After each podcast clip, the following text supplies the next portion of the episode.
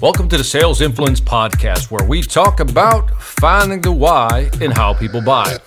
I'm your host, Victor Antonio.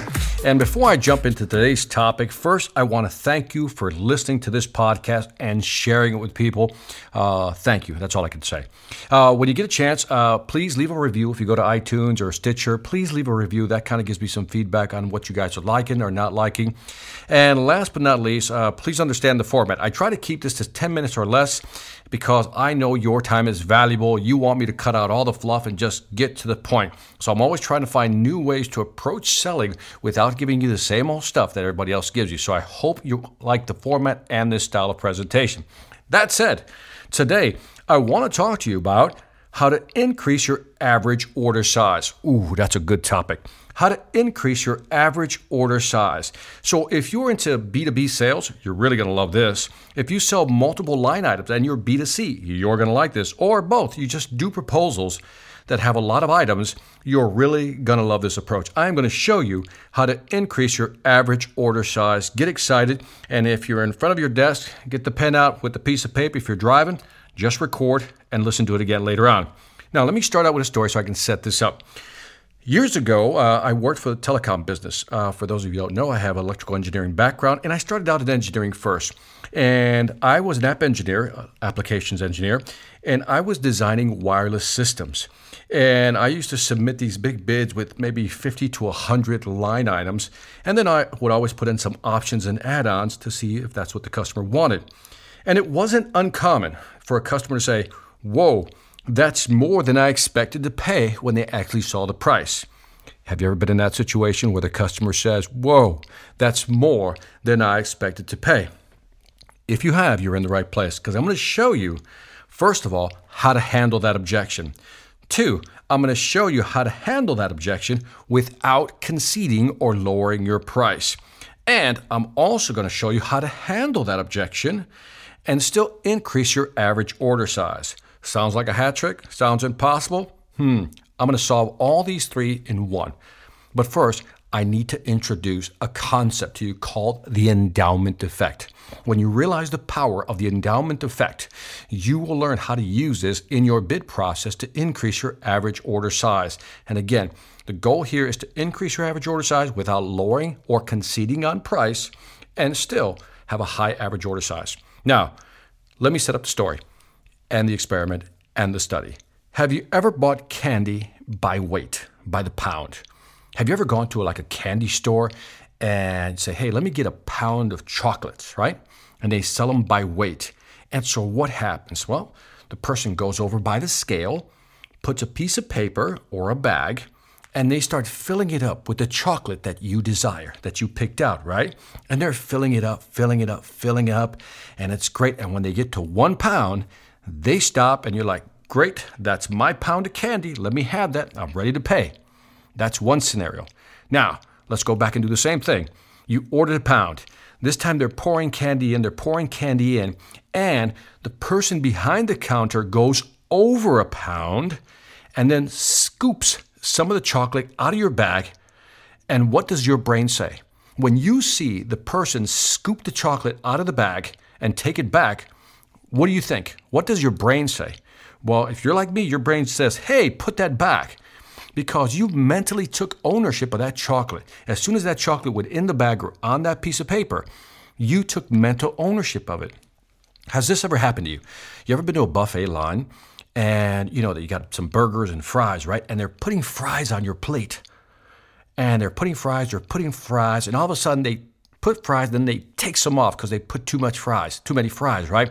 And again, your brain's like, hey, why did you take those fries away? Those are mentally my fries. In both cases, when they went over the one pound or they put too many fries, your brain immediately took mental ownership of that chocolate or those fries. Now, how does this apply to selling? Hmm, here's what's happening. I want to give you one more study to really set this up because I want to drive this home. I want you to imagine for a moment that you're doing a study. And in one study, we have, in one room, we have one group, in another room, we have another group. Here's what we're going to do Group one, we're going to give them a car loaded with all the options. Listen carefully. I'm, I'm going somewhere with this. Group one, we're going to give them a car loaded with all the options, and then we're going to ask these people in the room, take out all the options you don't want. And then we'll calculate an average price, and then we'll get one average price for the whole group. Now, group number two, similar situation, but this time I'm going to give them a car with zero options. And I'm going to say to the group, add all the options you want. And then everybody's going to come up with a price, and then we'll come up with one average price for that group. My question to you listening which group is going to have the higher average price? Group one, that had it loaded with all the options, and I told them, instructed them to take out what they don't needed, or group two, who had the base model, no options, and I told them to add options. Which group will have a higher average price? If you guessed group one, you are absolutely correct. Because here's what's mentally happening. Again, the endowment effect. Think chocolates, think fries. This time we think options. Group one has all the options. And when they have to take options away, it is painful for them to take things off because they've taken mental ownership. So for them to take options out is very difficult for them to do. It causes the brain pain. Group number two who had the base model with no options, they don't want to add options because every time they add options, it creates brain pain. So they don't want to add a lot of options. So, what's the point here? That when you load something up, it's very difficult for people to take things out. Now, let's get to my point here and where I'm going with this. Let's go back to my days as an application engineer submitting proposals or submitting bids. You've been in that situation where you submit the bid. The bid has, let's say, 50 line items. You slide the proposal over to the customer, and the customer immediately reacts by saying, Whoa, that's more than I expected to pay. So, what do you do? Now, most people would panic, but not you because you're going to use the endowment effect to your advantage. Here's what you're going to do. If the client is looking at the proposal and they say, they say, that's more than I expected to pay. What I want you to simply do is grab your pen and hand the pen to the customer, and you're going to say something like this Mr. Customer, I understand. So why don't you go ahead and take out what you don't want and we'll recalculate the price? Oh, let me slow this down. I'm going to hand the pen to the customer Say, Mr. Customer, I understand that that's more than what you expected to pay. So why don't you go ahead and cross out, take out what you don't want, and we'll recalculate the price. Now, if you understand the endowment effect, you're gonna you know what's gonna happen. They're gonna have a hard time taking things out because they've taken mental ownership. It's like the car that's fully loaded. People have a hard time taking things away because they've taken mental ownership, much like the candy and much like the fries. And this is what makes it difficult for them to take it out. So, in the future, when you present a proposal and the customer says, and you have multiple line items, and the customer says, that's more than I expected to pay, simply slide the proposal over or hand them the pen and say, Mr. Customer, take out what you don't need, and we'll recalculate the average price. Now, listen carefully. Don't do it for them.